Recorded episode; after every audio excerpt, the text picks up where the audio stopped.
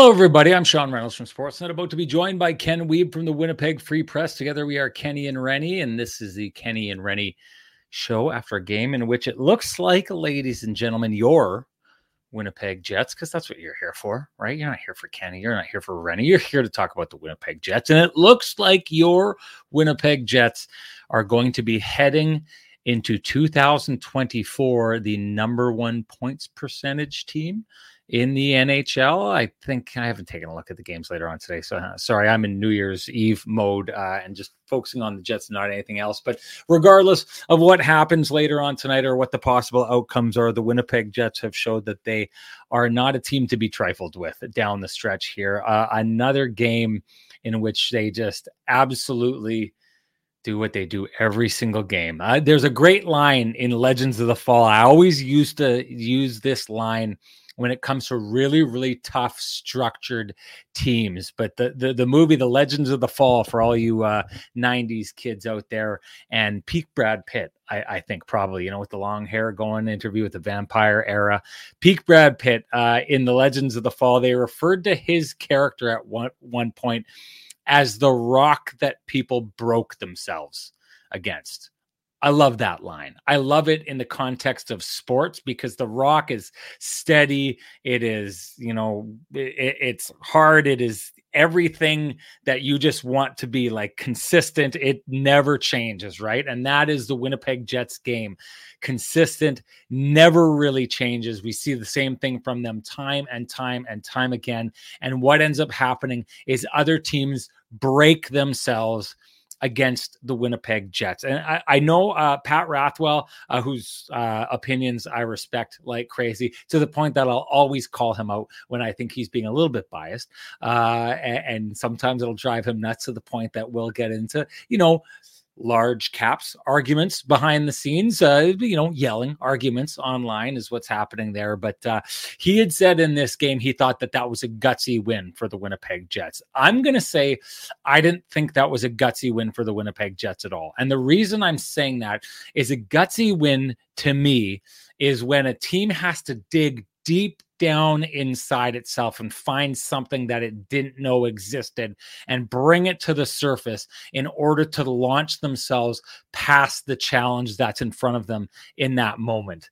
And because of that, I love the term. And I'm not saying that this team doesn't have guts, uh, but I didn't think that there was any digging deep in this situation here.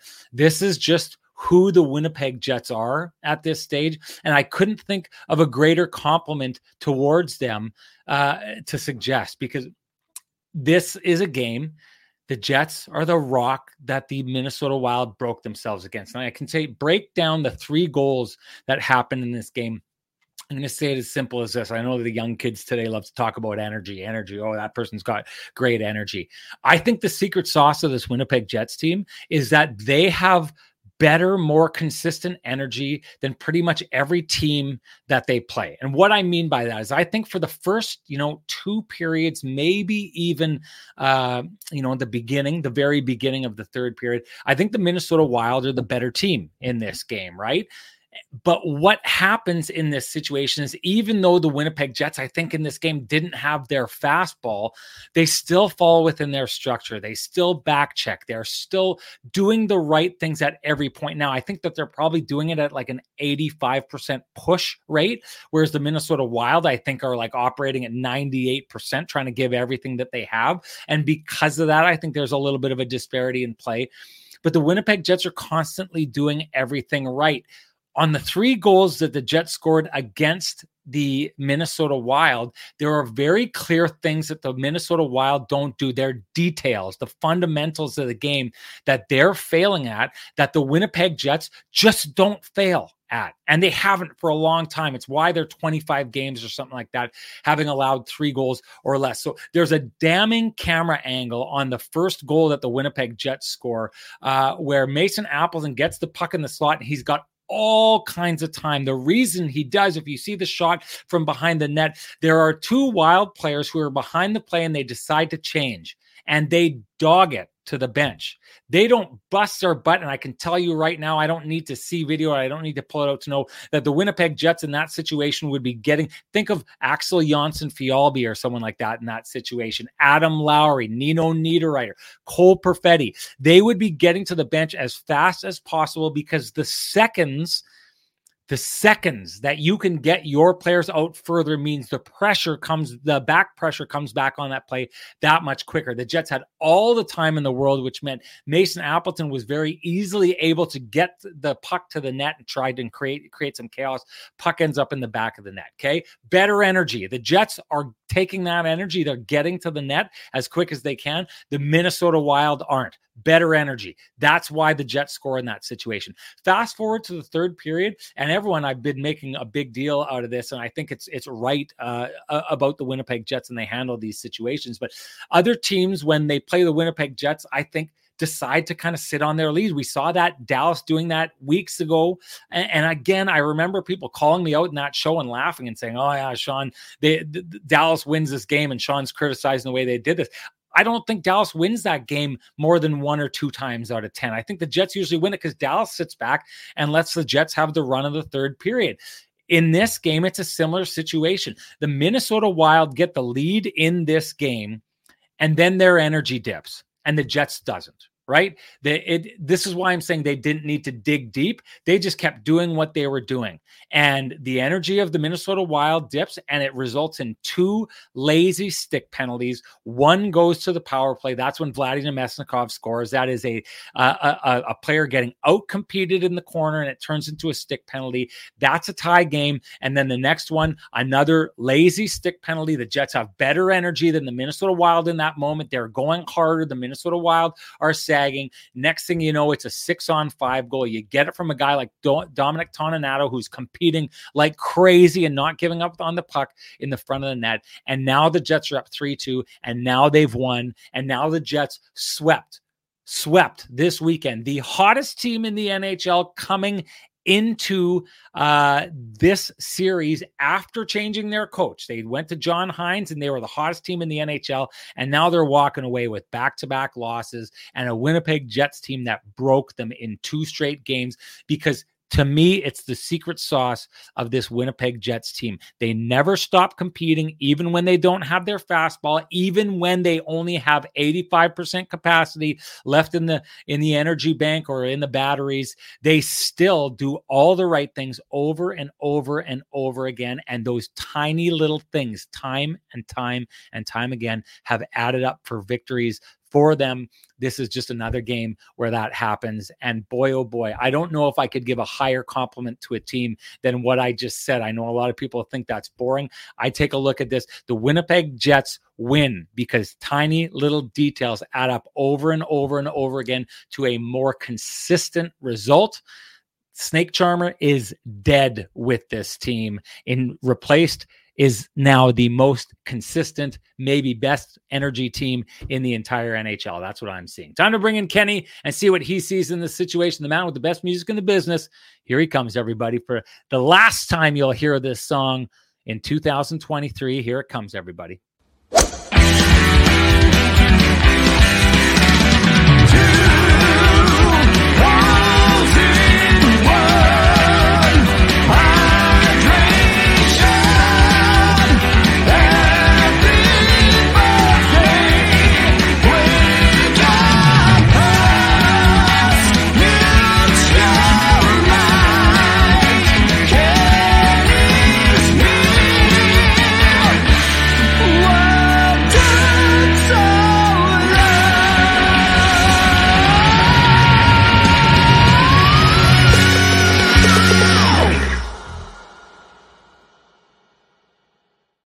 Yeah, Ken. that music, I, can't, I can't get over how much I love it. Rocks so much. Ken, great game today. Uh, another example added to the blueprint that it seems like the Jets couldn't not replicate the blueprint if they tried at this point. Uh, what an end to the year, um, and what a kind of polar opposite end if you take the last half of last season after the calendar turned and then this season uh boy oh boy the back end of 2003 looks far better for the winnipeg jets than the front end of 2023 did yeah, no doubt about that. Uh, I'm just going to start with the month. I mean, I know you touched on a lot of the a lot of the uh, bigger picture stuff right away, but 10 1 and 2 the Jets are in this month and uh, I know that last year there was a big debate over the hot start if they were just beat, beating up on teams that weren't that good, quite frankly. And uh, it's time to start paying attention to the Winnipeg Jets here. Oh, uh, they're second ago. in the NHL in goals against in the league. Uh, they are third in goal differential behind only the Vancouver Canucks and LA Kings. They're ahead of the Rangers. They're ahead of the Golden Knights. Again, that's not just that's not to say they're better than those teams, but they are in the conversation with those teams. And anytime a team goes 10 1 and 2 in a month, it's exceptional. Uh, it's one of the best months in franchise history, quite frankly. And based on what you were saying, the, the biggest thing for them to recognize is that they're playing a, a sustainable brand of hockey. And it's not just a sustainable brand of hockey. Uh, for October, November, and December. It's the kind of hockey that will be required yeah. in March, April, May, and potentially June if they can continue to play at this level. That's not to say they are a guarantee to go that deep, but they have the elements uh, to go on a run based on how they're playing. Now, you know, there's some things they need to clean up for sure, but uh, this is a good hockey team. Uh, when the when the 15th forward in the organization scores the game-winning goal in game number 1,000 against Marc Andre Fleury, uh, and then is on the ice in the last 15 seconds protecting a one goal lead in what is his third NHL game of the season. Mm-hmm. That tells you all you need to know about where the Jets are at personally right now in terms of their team game. Uh, you know, Rick Bowness said it flat out at the end of the game to the reporters who were at the game at Xcel Energy Center. Dominic Toninato is winning faceoffs, blocking shots, and is a point of game player. And there have not been many instances when Dominic Toninato has been a point per game player at the NHL level. That's for certain. Uh, he, you know, in the American League level, he has been a point of game player at times, but uh, it, it's been pretty impressive to see. And it's not just one player, but that just tells you the contributions throughout. And you know, a stretch where the Jets' top line has been a little bit quiet offensively. Uh, the depth of this team in the fourth line has been exceptional. Adam Lowry, there he is, scoring his 100th goal in the NHL, and he's quick to crank and you know crack a joke about it. He said, "Hopefully, I score another hundred, and it doesn't take me a decade to do it." Like this is funny stuff, uh, but it's also like, of course, he's making fun and light of the situation, and it's easy to do that when you've gone 10-1 and two. Adam Lowry fully expects to score that next 100 and he doesn't expect it to take 10 years and he's very you know he's feeling gratitude for getting to that number but he knows there's a bigger goal in mind and I think that's the biggest thing with this Jets team. You know, they're thrilled about the fact that yes, you know, they'll end 2023, you know, right now they're in first place. Uh, they're in a great spot. They had a great month. They swept the. I mean, the biggest thing for this weekend, Sean. The, the month is great, but we talked about this early on, Sean in this week, you know, leading into this weekend. Actually, after the Chicago game, we talked about this. This is potentially a season defining series. If you let the Wild in, you you get swept by the Wild. They're four points behind you and breathing yeah. down your neck. Instead, as great as the Wild had been under John Hynes at eleven and four, and now still solid at eleven and six they're 12 points behind the Jets. That's yeah. not in, insurmountable, but that's a hell of a lot different than being four back, having swept your nearest rival, and saying, oh, by the way, we're coming for you. It's the opposite now. If yeah. you're the Minnesota Wild, you know, as great as you've been playing, you look in, you know, you go out of that weekend and say, oh, we got some work to do if we want to catch those guys. Yes, those games were both tight, but to me, it's quite clear who the better team at this point is. Now, again, there's lots of lots of hockey left to be played. No one is disputing that. And I, I, I love a lot of the things that the Wild do. Marcus Foligno, uh, we're not going to spend a lot of time on the Wild, but uh, we didn't notice a lot of Marcus Foligno yesterday other than his late hit on Nikolai Ehlers. You noticed him today from the first shift on. Yeah. He had a ton of hits. Uh, you know, he had a bit of a dangerous push slash cross check in the back of Josh Morrissey into the crossbar late in the game. But I love the way that he played. He scored a goal. He was very physical. He did everything that the Wild need him to do to be a successful team. But the Jets didn't didn't shy away from anything. You know, Zach Bogosian getting physically involved with Nino Niederreiter, he doesn't go away. He doesn't have to fight him, but he goes for the reverse hit at the end of it. He's not he's not, you know, making his way back to the you know, shuddering as he makes his way back to the bench. Nino Niederreiter loves getting involved physically in games like that. Uh, I love the pushback. I mean, we, you know, we'll get into a few other things with Lowry in a minute, but uh, I love the leadership. I love the way that that line is, you know, that line is back playing the way that they were early in the year, where they were one of the best lines in the NHL. Uh, lots of zone time, lots of scoring chances, and guess what? You get to the blue paint and you get another goal. There it is. Lo and behold, it's happened again. We we talk about this a lot in our conversation, Sean. Dylan Samberg, just another awesome game for him. Uh, just a guy who goes about his business. He's a quiet guy and just gets the job done. He does the simple thing. You, you talked about details in your opening this guy's all about the details, and his details are very sound. Uh, love the way that he's playing. You know, there's Nate Schmidt getting an, another assist. You know, we talked a long time that he was stuck on one for a long time. Well, he's got a couple points. He's feeling a little better about his game and doing a nice job. You know, there's Neal Pionk. There's Brendan Dillon. There's Dylan DeMelo making a play, um, a really smart play uh, on that goal by Lowry, finding Mason Appleton in the slot. As you mentioned, bad change, yes, but if that puck movement doesn't happen, bang bang, that that shot is not available to him. Uh, really good job all around.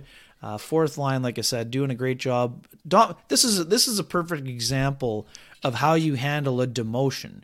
Uh, at times. You know, you go down to the American League, you work your behind off, you play well, and when your opportunity comes, you seize it. And you don't worry about what might happen or when you might leave the lineup. You worry about getting the job done so that you want to make it almost virtually impossible uh, for the coach to take you out of the lineup. I mean, we were talking about this a week ago about Rasmus Kupari.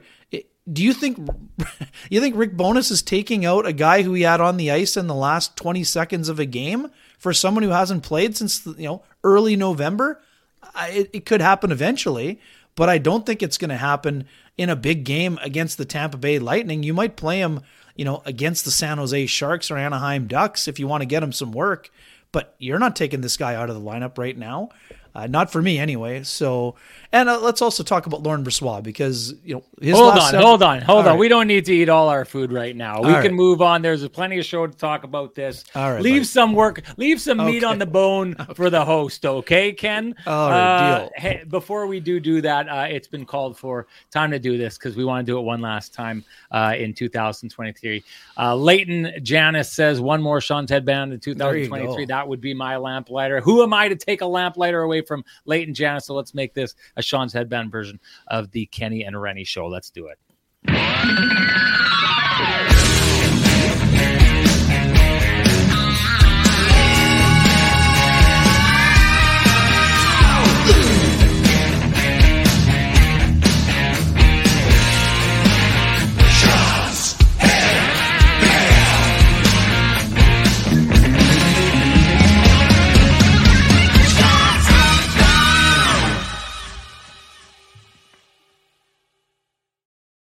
We should move on to nice pristine, uh, he says. Nice, nice, pristine, great hat, lid, great hat. I've yeah. got one for you. North and Rick, I've got one you for you as well. Uh, good. To, hey, you know what? I'm going to throw out the. Uh, uh, I'm going to do this quick uh, because you're talking about uh, Dominic Toninato.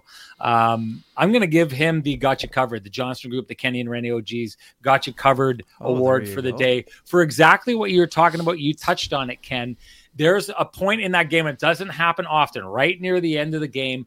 The defenseman has the puck and he throws an ankle breaking move yeah. on Mason Appleton, who drops down for the shot, slides out of the way, and there is now a a shooting lane to the net. The Jets have done such a good job shoot, shutting down those shooting lanes. Appleton bites, he's out of the way, and with like I watched it happen. And again, these are the details that I'm talking about. That a guy who gets called up to the Winnipeg Jets is operating at 100% clicking on these details that the opposition wasn't on this night. And Dominic Toninato stops up, steps up and blocks that one shot and then another shot after that. Again, this is what I'm talking about. Laurent Brossoit, this team looks the same in net with Laurent Brossoit as it does uh, with Connor Hellebuyck. I know they were talking about it on Hockey Night in Canada last night, but I contend like there's it, it knock on wood, if there's if, if, there was an amount of games that didn't need to be played by Connor Hellebuyck, just the same as we said about this team and Kyle Connor dropping out of the lineup, and we didn't see a drop off happening after that happened. Which talk about receipts, that one's a mile long.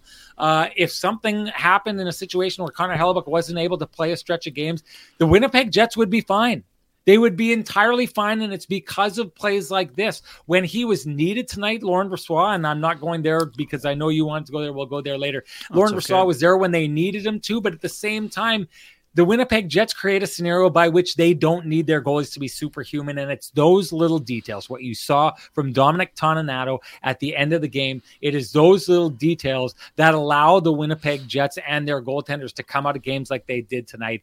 Uh, Dominic Toninato with the goal, with that play. He's everywhere on the ice coming in. He's an impact player, and he's what, the 15th forward for this team? Unbelievable. Uh, that to me is the Johnston Group got you covered play of the game. And hey, do you run a small small business in Canada. Look to Canada's number one employee benefits plan, Chambers Plan, to give you a competitive edge. Chambers Plan is the simple, stable, smart choice for over 30,000 businesses countrywide. Visit chamberplan.ca to learn more. And one last time in 2023, want to give a massive shout out to the Kenny and Renny uh, OGs at the Johnston Group. Uh, been with us uh, since uh, the very first, the very first, and they've stayed strong with us. And boy, do we appreciate that.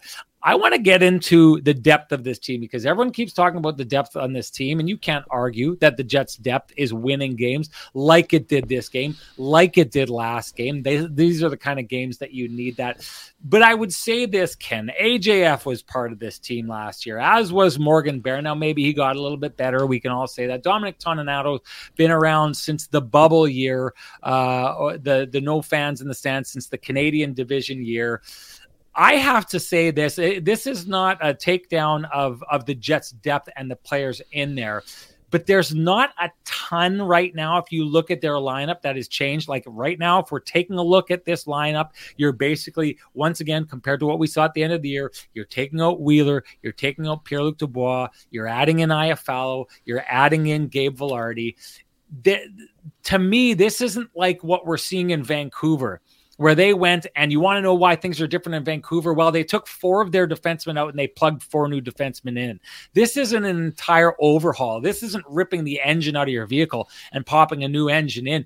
This is basically trade for trade. And yes, I'm not saying for a second that Pierre Luc Dubois, the way he's playing right now, is where those other players are. But Pierre Luc Dubois last year for the first part of the season was a point per game player. So you have to take into account what he was doing in a Jets jersey. But I guess I just say this I don't know that the depth, or we think the same way about the Winnipeg Jets depth, if it wasn't for a coaching staff that knows how to get absolutely everything out of his team and get them into the system and create a system by which players like Dominic Toninato can carry as much of the weight in a win as a player like Mark Scheifele does. Once again, I I know I've been preaching the Bowness system as being the secret sauce of this team for a long time. It was when they were successful last year.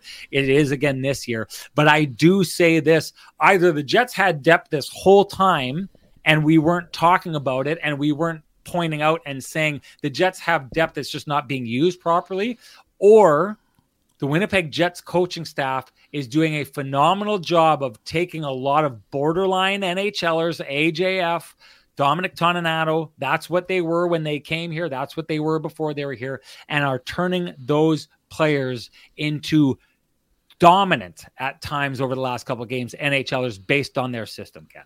Well, a lot of it would be opportunity, Sean, right? I mean, when we in the Paul Maurice era, he didn't play his fourth line many nights more than five, six, seven minutes, right? I mean, these guys are all getting double digits in minutes right now.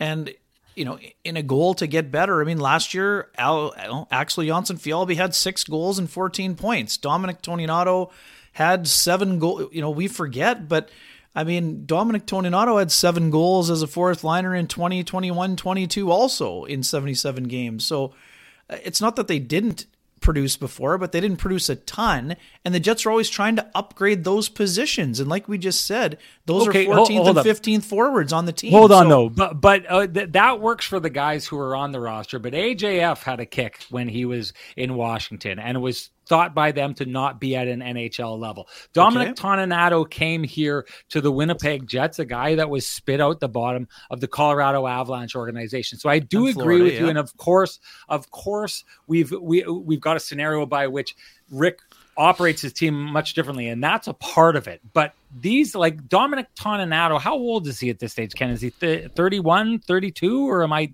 do I have his years age old? On? Sorry, 29. Okay. 29 years old. There, there's a lot of time to have established yourself as an NHL player. Rick Bowness his system, the coaching staff, whatever, the Winnipeg Jets players is bringing it out, whatever it is, is taking Dominic Toninato and putting him in a place where he really hasn't been in his career before this. I would argue the same thing as AJF, who came in and underneath this system because it's a system about pressure. They found a guy who knows how to pressure. Uh, I, I, I, I know exactly what you're saying, and I buy into the whole thing. I always we talked about it on this show endlessly. Paul Maurice and how he really wasn't giving an equal share of the pie to a lot of players. Yes, that has a huge part to do with it, but under we are finding the very best versions of these players. And when I say very best versions of these players, versions of these players that probably the league didn't think was possible or could exist. And that's what Rick Bowness and his system and the coaching staff is getting out of these players. For sure. But I mean, I'm just saying, like, Dominic Toninato is a great example of how you act if you're in a situation where you're a fringe NHLer. Instead of going down to sulk about it, he had 19 goals and 35 points last year you know, previously when you're not playing a lot, you don't feel really good about your offensive game and you're playing six minutes, you're not confident making plays. But, you know, he goes down, dominates, and does a great job. And now when he's there, he looks like he belongs and he's playing like he belongs and he's playing with confidence. He's got a guy that believes in him. a week ago, Sean, or two weeks ago, Dominic Toninato was sitting in the press box every night. And all of a sudden, now he's on the ice in the last 30 seconds you, you can't do that unless you instill some confidence in the coaching staff. And that's the difference between guys who are sometimes career AHLers and guys who work their way up the ladder at the NHL level. I, I love the way that those guys are playing. And you're right, the system benefits guys like that can skate. Dominic Toninato, great skater. Axel Jonsson Fial, or sorry, good skater. Axel Jonsson Fjällby, above average to excellent skater. Uh, so those guys are getting the job done within the you know, within the confines of the system, but they know what their role is. They know what is expected of them every night, and they don't do anything beyond. They know what their you know they know what their strengths are, but they also know what their limitations are. And Sean, in a lot of ways, that is a big problem for guys who become fourth liners that aren't fourth liners before they become pro hockey players, and especially when they don't get to the NHL level. So, eh, of course, the system has something to do with that, but I mean, I, I do think that you know I, I, give credit you know as a guy who covered the American League for a decade. I love the way that Dominic Tony. It's also in his personality. Not everyone has it in their personality to not feel sorry for their lot in life. One year you're an NHL NHLer playing 77 games, the next year you're out of the league. Basically, that doesn't happen a whole lot to players, and when it does, most players don't respond overly well. So uh, I'm impressed by the way they've handled that. I mean, Morgan Barron, I also am impressed by what Morgan Barron has done, Sean, because oh, yeah. when you think you've if you, you think you've established yourself as a third liner and now you start the year on the fourth line and your only third line shifts come after power plays, well, of course it's going to be more challenging to, you know, to continue to get better and you know expand your role. Instead, Morgan Barron tries to take advantage of everything he gets. He is an important penalty killer and he's already got six goals, easily tracking for double digits in goals, which is the next step on the road to 15 goals for a guy like Morgan Barron, who's in that body, can skate, and can maybe grow into a bit of a power forward. So uh, I love all of that stuff about the you know the Jets players, and that internal competition is important. They haven't really had it on the fringes of the roster as much in the last couple of years, but it's a testament to the depth in the organization. And you know now how are those other guys going to respond? How's Kupari going to respond? David Gustafsson's having a great year, and you know, a lot of people going wild, you know, oh, you can't put Gustafsson back in. Well, don't forget what he did during his time on those lines. But it means you need to be sharp or there's someone that can replace you. I mean, that that's something that always uh, is a consideration for coaches. And, uh, you know, it's very much a what have you done for me lately type of sport. And right now, what those guys are doing for them is is doing the right things and earning the trust of their coaching staff and you know, and then you play more. Now, on the flip side of that, Sean, and again, I'm not I'm trying to be negative here, but on the flip side of that, today Cole Perfetti only played nine minutes and 52 seconds. Now, part of that was because he missed time in the first yeah. period, getting stitched up after that absolutely ridiculous play by ac- accidentally on purpose by Ryan Hartman. Um, where he basically slashes him right in the face and wasn't going for the puck. I don't care what he yep. says. Um, but so it, it, it, there's always some give and take here because it's hard for some of those skilled players to see the big picture when it's happening. But when a team goes 10 1 and 2, then you don't, you, you feel good because the team is winning. But I mean, that's, that, that's the balance that is tough for a coaching staff, Sean. They know they're doing the right thing, but you need to convince your highly skilled players that you're trying to conserve for them to play in March, April, May, and June. Because some nights when you're playing, you know, 12 or 13 minutes, it feels like you'd like to get out there more, and, and you can't play the fourth line more without reducing the minutes of t- some of the top guys. No doubt. Um, hey, sorry, yes, Roy Mack, good catch. Yes, there was another. You know, Cole was also injured when he yeah. made. So that's my honorable mention for got you covered. That was an exceptional back check by yeah. Cole Perfetti. That's a backdoor tap in for Connor Dewar uh, if he doesn't make that play. Um, I don't know. I want to uh, chat about this quickly and get to a, a comment that was made by Kim Sawchuk because I think she absolutely nails this here. But uh, I don't know how many people out there watch the show. It's always sunny in Philadelphia. It's my favorite show. Um, it is hilarious. If you like comedies, it's good, and it's a Gen X comedy like it's it's directed at people from gen x which is like a kind of a forgotten generation right? The boomers had all their stuff and then it went straight down uh, to the generation below us. So it's it's i find it hilarious. There's a character on there by the name of dennis reynolds uh, funny as it is. Um, and he took a couple when he was at penn state before he dropped out of school he took a couple psychology courses and fashions himself uh, you know a, an amateur psychologist. So i'm going to do a little bit of the amateur psychology thing because rennie too was once going to be a psychologist psychologist, and then he dropped out of that program in school, but took a couple. And I can tell you this one thing I took away from those programs is positive reinforcement works better at getting players somewhere than punishment, right? Positive sure. reinforcement is more ice time versus getting punished. You didn't do this. Now you get taken out of the lineup. Now this happens.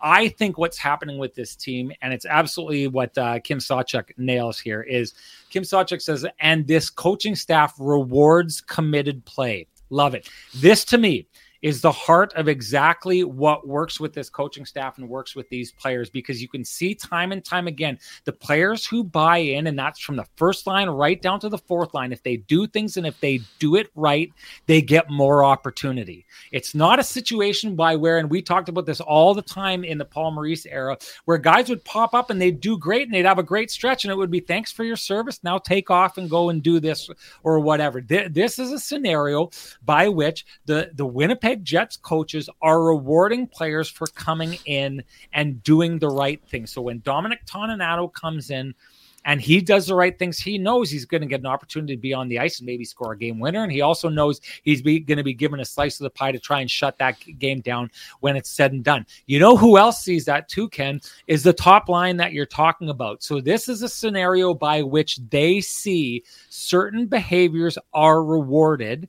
And instead of being this situation where I think that, Ken, you nailed it. The problem, I think, at the heart of the Winnipeg Jets for a number of years is the top line minds and the most skilled players on this team would look and be like, yeah, but what's in it for me to back check like crazy? I want to be on the other side and I want to win games and I want to snake charm and I want to go down 3 1 without even trying and then go and score, you know, because we're up ice and we're given way more ice time than everybody else and score our way back into a game and it'll look great and it's so much fun, right?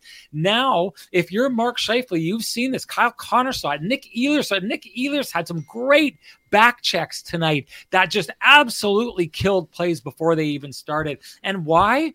Because everyone on this team looks and knows what is rewarded effort is rewarded, details are rewarded, hard work is rewarded, buying into the system is rewarded. And you know what? It's like they they say about coaches and teams that go on heaters like the Jets are and win cups and stuff like that that the game is easy for them right? The game is easy because it's so structured and everyone knows what their job is. The Winnipeg Jets all their jobs are the same, Ken, from the first line to the fourth line. First line is supposed to look like the fourth line, is supposed to look like the third line, is supposed to look like the second line. Everybody's job is exactly the same, and that makes it simple. Hockey is simple for the Winnipeg Jets right now. It is hard to play against them for a team like the Minnesota Wild. Give it to the coaching staff. They have this team firing on all cylinders and showing the entire league what they are capable of. Ken, you wanted to get to uh, Laurent Brossoit and talk about him, but first I'd like you to give a shout out to Sweet Lou. Yeah, you bet, folks. For uh, for the folks who have real estate needs in 2024, uh, contact our main man Lou Furlan at Royal LePage Dynamic Realty 204-791-9971 or at the office 204-989-5000. His email is lou at loufurlan.ca, L-O-U at L-O-U-F-U-R-L-A-N.ca. Lou Furlan, excellent realtor, excellent human being, and excellent supporter of this community, including our podcast. He's the man. Happy New Year to uh, sweet, yes, sweet Lou. What a guy. Uh, also, I wanted to throw this out there um, about the, the way that, like, there's a payoff for the Winnipeg Jets if they follow the system, if they put in those efforts. The, the carrot has been dangled, Ken, and every single player on that Winnipeg Jets team is chasing that carrot. That's really paid off for the coaching staff. And if you're looking to pay off high interest credit cards or debt, we suggest you go talk to our friends at Cambrian Credit Union about their payoff loan. They can show you how taking out a loan to pay off your debt actually gets you debt free faster and you can save thousands of dollars. So go to cambrian.mb.ca to book an appointment online line. Laurent Brossoit, Ken, the floor is yours. Yeah, I just, I mean, we talk so often about Rick Bowness wants all of his lines to look the same, and we know that Laurent Brossoit does not tend to the goal the way that Connor Hellebuyck does necessarily. Uh, they have different strengths in terms of how their foundation of their game is made, but uh, sort of to your earlier point, I mean, I, am not willing to go quite as far as you are so far about Hellebuyck, but uh, you know, suddenly Laurent Brossoit, you look up and he's sitting at a nine 914 save or sorry 914 save percentage no sorry 912 244 goals against average. So what we know is the Jets have been incredibly consistent here. 25 consecutive games of 3 or fewer. And as I mentioned the other day only 7 of those 25 were actually 3 goals against. The Jets goals against during in the month of December or during that span is just barely over 2 like that's absolutely absurd. Uh, so to me, the goal the goalies take a little bit bigger piece of the pie, but uh, it is built on this structure. I think there's some areas the Jets still give up a few too many chances, but they are definitely getting better uh, on those fronts. And you know, when you have excellent goaltending, then you don't have a question mark. I mean, no one, I don't think anyone thought twice about Laurent Brossoit starting in this game in the back to back. And no. I mean, some people might have wondered, oh, what about maybe, you know, it wasn't a busy day for Hellebuyck yesterday. Yes, there were some more shots in the third, but you know, what about going back to back? It's only a 45, 50 minute flight to Minnesota. Maybe they go twice in a row to try to put him away. Rick Bowness and Wade Flaherty said, you know what? Good job, Connor.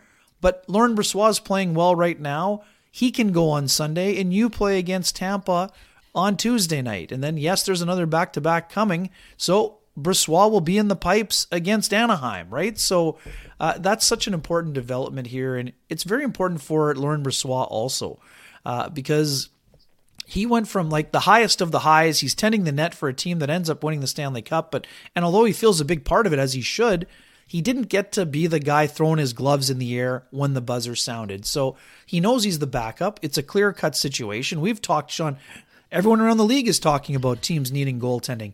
But I know someone had asked earlier. No, the Jets are not going to sell high on Laurent Brossoit because they need him to keep Hellebuyck fresh, but they also need him as an important insurance policy. So uh, I, I continue to say this, and we've talked about it before. Brossoit needs to continue to play well, and if he does play well, he will get that opportunity to be in more of a 1A, 1B job share situation next year when he is an unrestricted free agent. But right now, it's just a harmonious situation. The goalies are playing great. And, you know, they're doing their job. They're making the saves they should make, and then they're making some other saves. And uh, the fact that the Jets just simply aren't giving up many soft goals uh, is a huge testament to how their you know their improved commitment level, as you talked about. But when the goaltenders are playing at that level, there's no worries. And even too, look at today. Today's scenario, Hartman blows a wrister by Brossoit, might have hit the stick. I'm not 100% certain. But that goal gets taken off the board because the video coaches, James Cochrane and Matt Prefontaine, are buzzing down. They noticed that Nic Petan was in ever so slightly before Hartman on the zone entry. So guess what? That gives Brossoit an opportunity to reset. It probably wasn't a goal that he liked very much, but guess what? It didn't go up on the board, and it also didn't bother him when they got a late goal uh, you know, before the period was over because it was a perfect redirection. There was nothing that Brossoit could do. He looked the same throughout the course of the game, and he knows that he's getting into a little bit more of a regular rhythm and routine. And not surprisingly, results for him have followed. Um, hey, I just was going to touch on this just quickly uh, because I know that uh, people are giving uh, Russo a real hard time.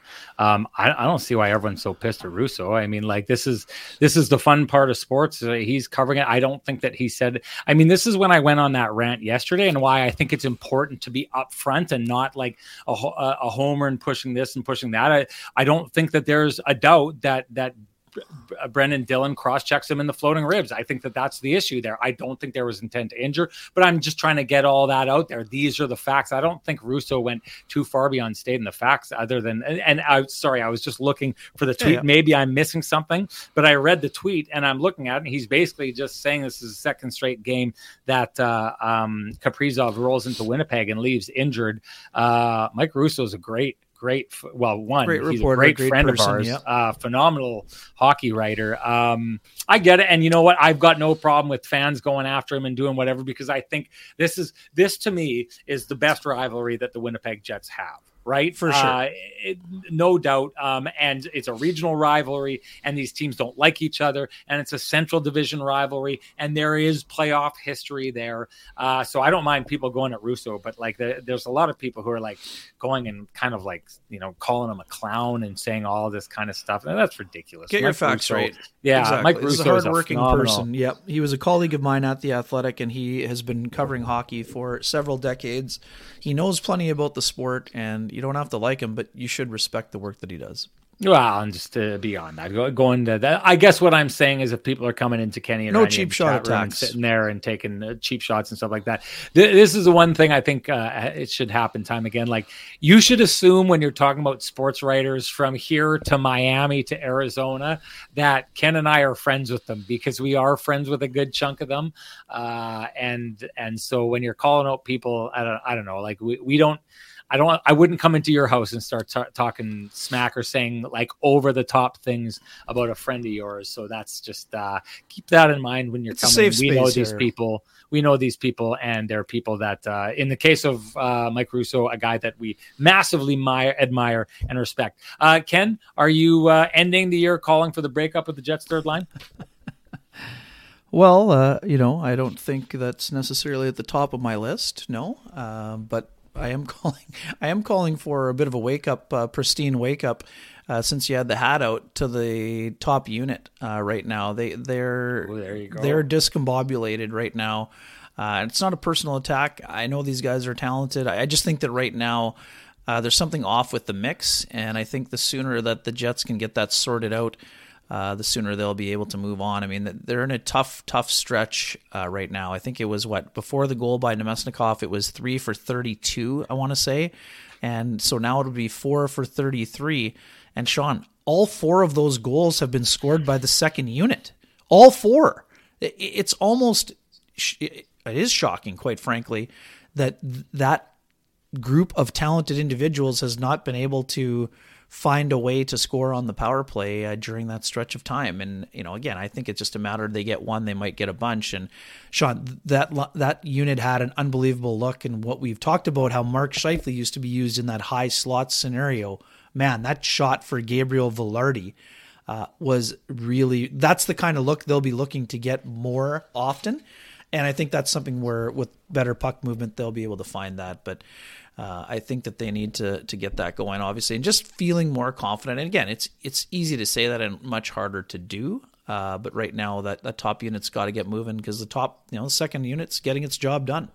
Now, I'm still at the situation just before we go to the pristine roofing wake up call that you did here. I'm still in the situation where I think Christmas break uh, slows things down. For I know that sounds like it's a little bit nitpicky, but the Jets supply, or excuse me, that top line supplies a different kind of offense than no, Adam no, sorry, Lowry's power line play, yeah, power play. line. Power play as well. This is all different kind of offenses, and I've you know I, I've talked to too many. Uh, my my good buddy Dwight Hurst, who was the AAA coach out at Eastman, his son uh, drafted by the Moose Jaw Warriors. We had a great Christmas uh, visit with them, and I was talking with Benson, his son Benson Hurst, great young hockey player, and he was telling me about how that little bit of a break at Christmas time affects him and his hands and all those kind of things. I don't think I ever played enough to the point. He's one of these guys who's playing every single day, every single day. I don't think I played enough to be like, okay, I took two days off after spending 14 straight days on the ice. I can feel the difference, right? High level hockey players who do it all the time, all the time, all the time are highly, highly attuned. Uh, and that the higher skill level you are, the more kind of laser focused that is. And so, in the case of that line, I, I still think, you know, I'm giving them some time before I get to where you're at. I'm not sure. No, no, no. I'm not worried about the line. Roofing- No, no. The top Yeah. power play unit, not the top line. Oh The yeah, top line. for I'm sure, fine for with. sure. All right, well then let's just get to that and say you got it, Ken. You absolutely nailed that one, Ken, uh, and that means that's the uh, pristine wake up call of the game, and you know what that means as well. Uh, it's time to give the North End Rick wake up call. Give him the pristine roofing and siding wake up call. He's the guy you want down at your house in case you are looking for any kind of roofing needs, siding needs, exterior needs. He's the guy who can come tell you exactly what you need and exactly what pristine roofing can do for you. You could also give a heads up to pristine roofing themselves at 1204 237 7663. But we were giving it out last show. Let's do it again. One more giveaway from Pristine Roofing before the end of the calendar, or sorry, before the calendar turns. Uh, this is for the home renovation show. You know what to do. Text Rick 1204 981 6289. Uh, And I think the first person who texts him, wake up, uh, is going to get themselves uh, tickets to the home renovation show, generously supplied by our friends at Pristine Roofing. So let's leave that up for just a second here. I do, though, want to go in a different direction. And I believe this person here, Spency, uh, is the name of this person who I who have seen coming to the show. Uh, I'm just going to take this banner down now. Spency, uh, I believe, came to the first show, and Spency has said, "I want Sweet Lou Furlan to smash Hartman with the steel folding chair." I got something quick to say about Ryan Hartman. Again, I agree that was a cheap shot that he had there. Uh, everything that I've said about the Winnipeg Jets and how they've handled themselves with class in this situation, when I said the thing about Brendan Dillon, and I understand how Minnesota Wild fans could be upset with him and that they could be upset with the Jets for taking uh, him out of two straight games. I think there's reason for them to be upset. I still don't think Brendan Dillon uh, did anything wrong in that situation. It's just the way it turned out. Both can exist at the same time. They can be mad for something Brendan Dillon did, and Brendan Dillon could have done nothing wrong in that situation. This is the way it goes. The Winnipeg Jets answered the bell in that game. Brendan Dillon did it. And then the Jets came out and gave the Minnesota Wild in their own building an opportunity to kind of bowl them over at the beginning of the game by taking Pat Maroon, who as big as Adam Lowry is, is a bigger guy, walked over and Adam Lowry took that on. The Jets at every stage of this have handled it. Like Ken, you know who they are? They're those guys in the early 1900s with the mustaches that curled up like this, that walked, walked around fighting and boxing people like that. They are classy, pugilistic gentlemen when they need to. They handle it with class at every time. And they've gone to the Minnesota Wild and said, hey, we don't think we did anything wrong, but if you don't like that, we're right here if you want to talk about it. Ryan Hartman has not done the same thing.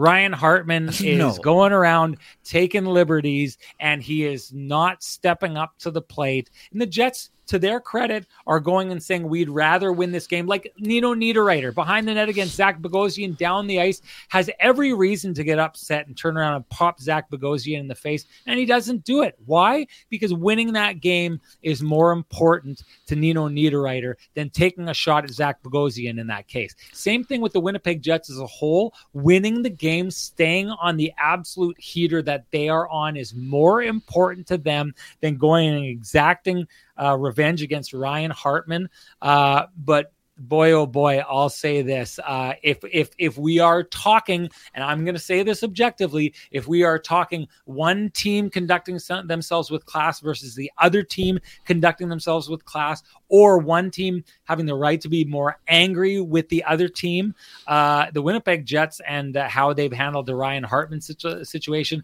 have left a lot on the table as far as going and exacting revenge for something that probably deserves revenge yeah, and just a quick one here. Flying Dukes asks, I don't understand why there was a stage fight. Dylan answered for it in game one. Well, I mean, that's Agreed. fine and dandy to say, and it's a fair point, but here's the answer from the guy.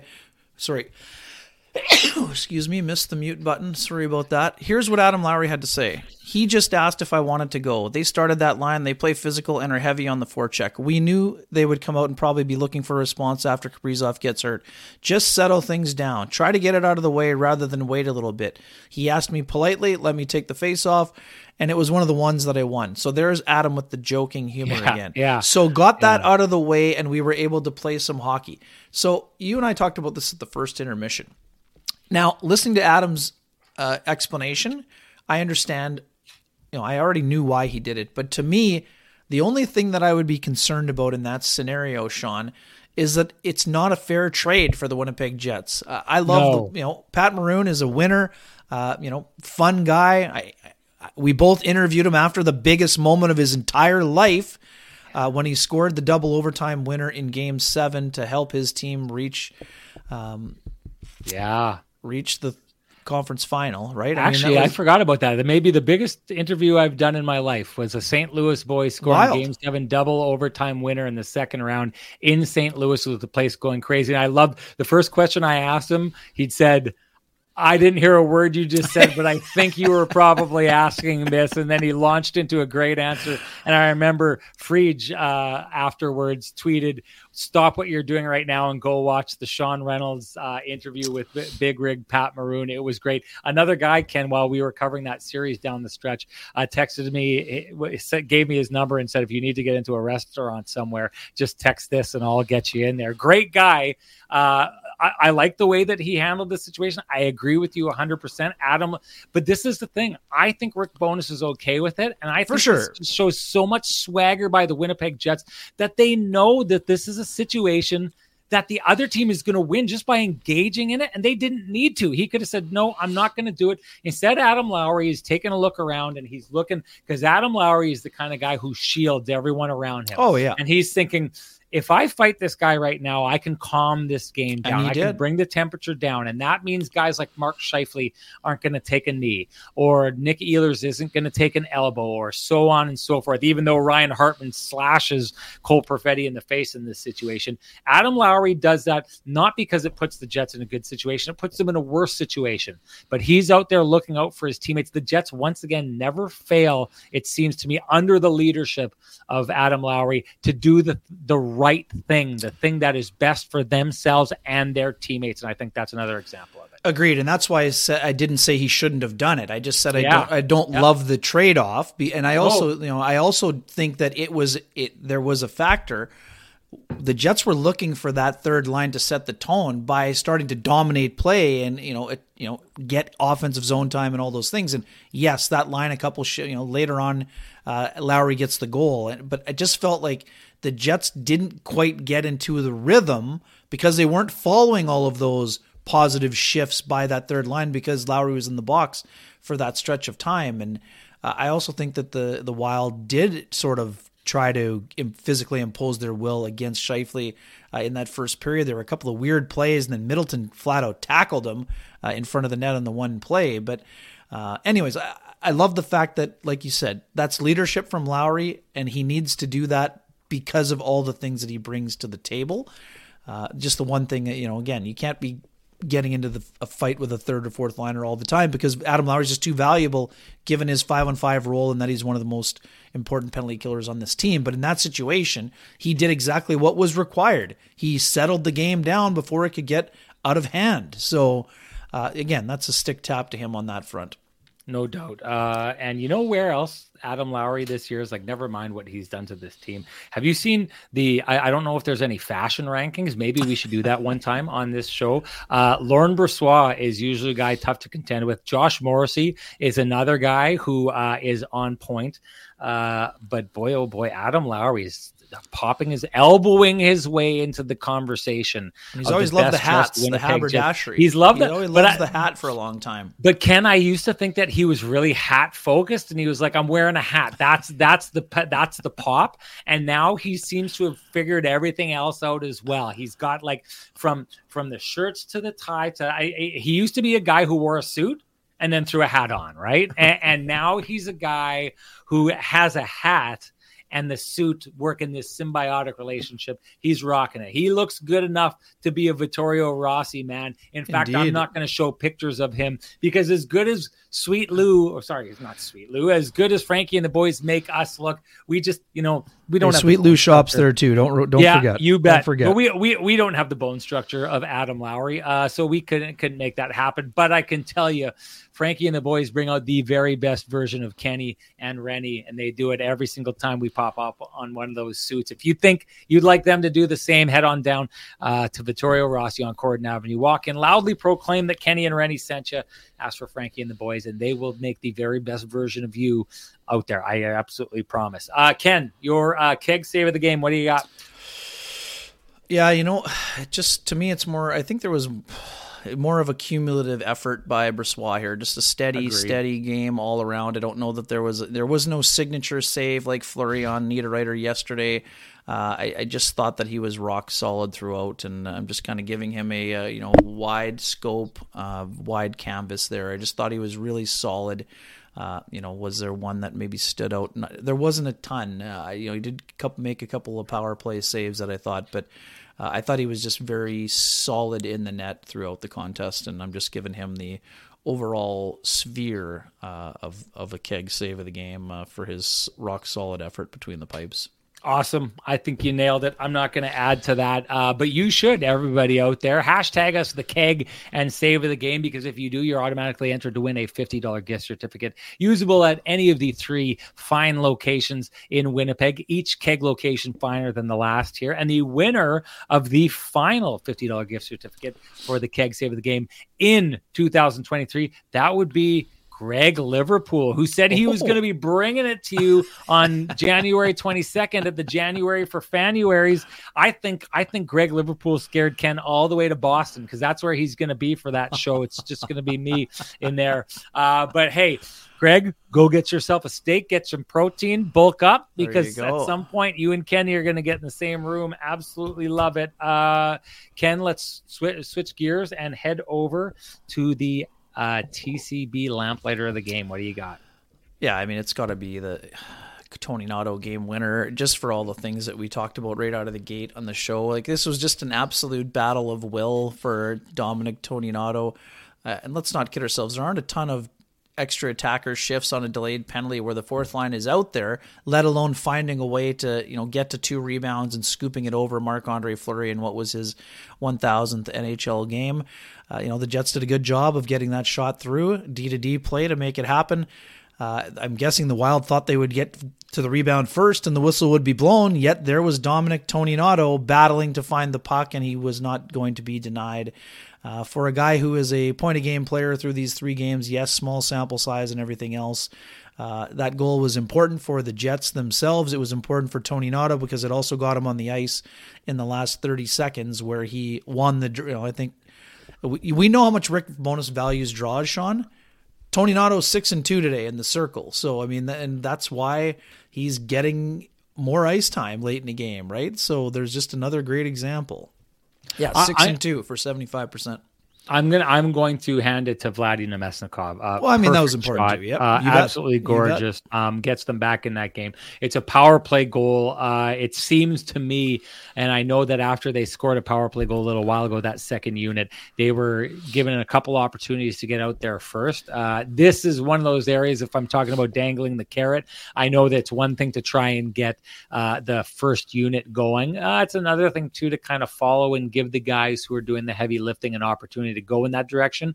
And maybe if the second unit starts being given more opportunity, maybe that is the carrot dangling that the first unit needs to kind of buy into the idea of getting the puck to the net more often and trying to create more shots and more chaos than there there are. That's my uh, lamplighter of the game. You should all share with us your lamplighter of the game because if you do, you're automatically entered to win a frosty, delicious eight pack of lamplighter amber ale brought to you by our friends at Transcanada Brewing Company. If you can't wait for Kenny and Renny to gift you your very own eight pack, uh, you can head on down to Transcanada Brewing Company and join them in their tap room where we are going to be having our January 22nd, January for Fanuaries. It is going to be absolutely great at 11290 Kenaston, where you can go and find all the different kind of beers that they have. Here's the event. I'm going to pop it Oh, up on okay. the screen here. There it is, K&R. Uh, that is the link if you want to go do that. We would love to see you there. Like I said, 2023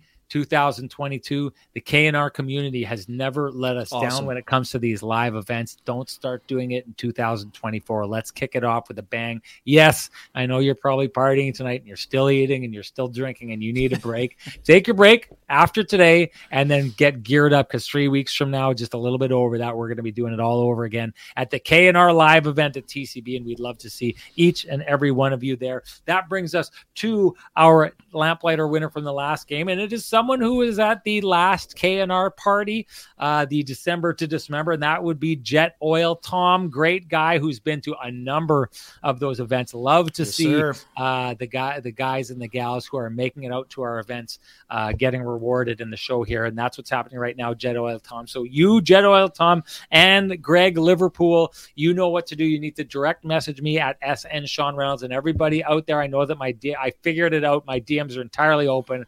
You just need to direct message me at SN Sean Reynolds. I will get the message. You send me your name and you send me your email address, and I will send you, Jet Oil Tom, a voucher for a frosty, delicious eight pack of Lamplighter Amber Ale brought to you by our friends at Trans Canada Brewing Company. Ken, we're at an hour. We should get going, but hey, do you have any New Year's resolutions you wanna you wanna do here before we go? No, other than uh, we're back to our uh, pandemic time. Time we got to cut a little bit of weight in the new year. Maybe I think I'm not going to speak for Oh, God, you, yeah. but I'm certainly yeah. uh, going to try God, to be uh, getting a few more uh, days of the ten thousand steps and a few more walks and skates in. But uh, otherwise, no, just uh, feeling a lot of gratitude. We know it's been an absolutely awesome year for the program, for you and I personally, professionally, all of those things. We love what we've been building here and. Uh, we're just really proud about the community that we've been building, and people continue to uh, support us uh, in just an excellent manner from the sponsorships to the people that we've been getting to know in our K and R community to our pop-ins at uh, you know all of our places. And yeah just awesome. I feel very uh, thankful. Drink more water. That's a good one. Uh, yeah just thankful for what we're we're doing on a you know regular basis here. It's been a lot of fun. And yeah we appreciate the support. And uh, thanks for your support too my man Yeah, a lot oh. of fun. Where this is just awesome. We've got a great partnership and love love what we're doing, and just pumped for what's on the horizon here for both the show and, and for everything else. Ken, uh, I've got a few New Year's resolutions. Uh, one is no more falling off roofs. That's a big one. That's a big It's a big important one, one. yes. Uh, no Please more do that. No more getting teeth knocked out. Uh, that wasn't a fun experience No. in 2023. 2023 has brought some challenges to Renny's doorstep, but he's he's like clawing You're his way- persevering. Yeah, you're clawing persevering. my way over the finish line of 2023, ready to stand up and dust myself off. But you Hey, mentioned it.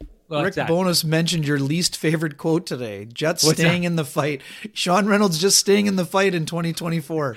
exactly exactly i need to do more than stay in the fight i need and that's what i'm going to do i'm not just going to stay in the fight like you said you talked about we need to get to pre-pandemic weight i've let that get away so another one i was going to be doing this anyways but Renny i'm going to tell you right now i'm feeling ken like you and Renny are going to have a real national audition come springtime because I'm telling you this right now the places that I see the Winnipeg Jets going, the way that they are playing right now. Last year, one of the great highlights for me in 2023, despite the the fact the Jets didn't do well, it was the first time I got to host Yeah, a series, a national series w- involving the Winnipeg Jets last year. I absolutely loved doing it. I thought we taught some great, told some great stories and had some great broadcasts. I'm going to be ready if my name is called to be doing that again and Yes, doing sir. a long playoff run the way the Winnipeg Jets are looking right now. I better look good in those Vittorio Rossi suits doing it. So one of those things is going to be getting to a place where those were Vittorio Ro- where I've got the body to pull off some of the Vittorio Rossi suits that have been made for me in the past. Because I can tell you right now, Ken, the button on there is like if you watch the first Spider-Man movie and he's trying to stop the subway train and he's on the front of it. That's what my button on the front of my coat is looking like right now these days, trying to hold together. So Lou, or sorry, uh, we Frankie can do and it, the buddy. We can do it. Frankie and the boys, I owe it to you to do that. So it's time to start grinding. As of tomorrow, we'll get at it. Another one final uh, uh, uh, New Year's Eve. Uh, what I'm going to try and do is I'm going to just try and keep bringing it for our audience and for our sponsors because they are so absolutely good to us. And Kenny, you're a guy who keeps me honest because your level is up here every single night.